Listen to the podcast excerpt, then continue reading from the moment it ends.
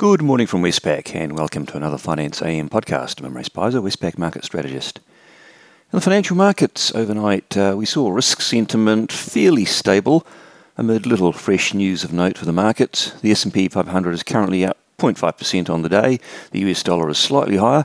Uh, bond yields had a slightly bigger move. Uh, for the longer maturities, they rose to three-year highs.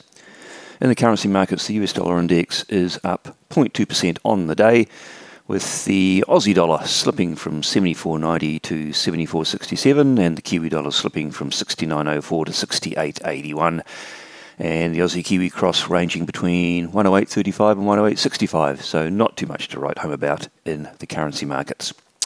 And interest rates, though, uh, in the US, the two year Treasury yield rose a tad from 2.41 to 2.47%, but the 10 year yield had a decent rise up from 2.55 to 2.67%, and that is the highest yield for the 10 year note since March of 2019.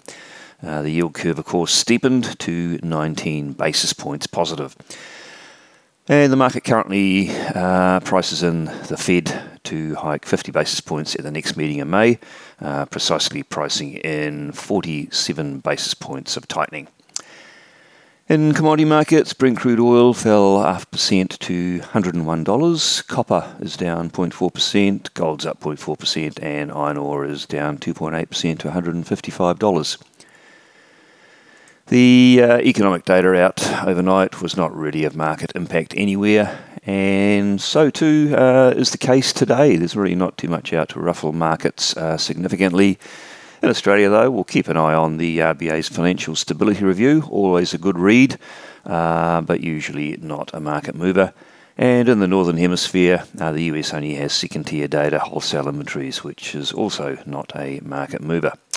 So that's it from me today. Thank you for listening. I'll be back again same time on Monday morning.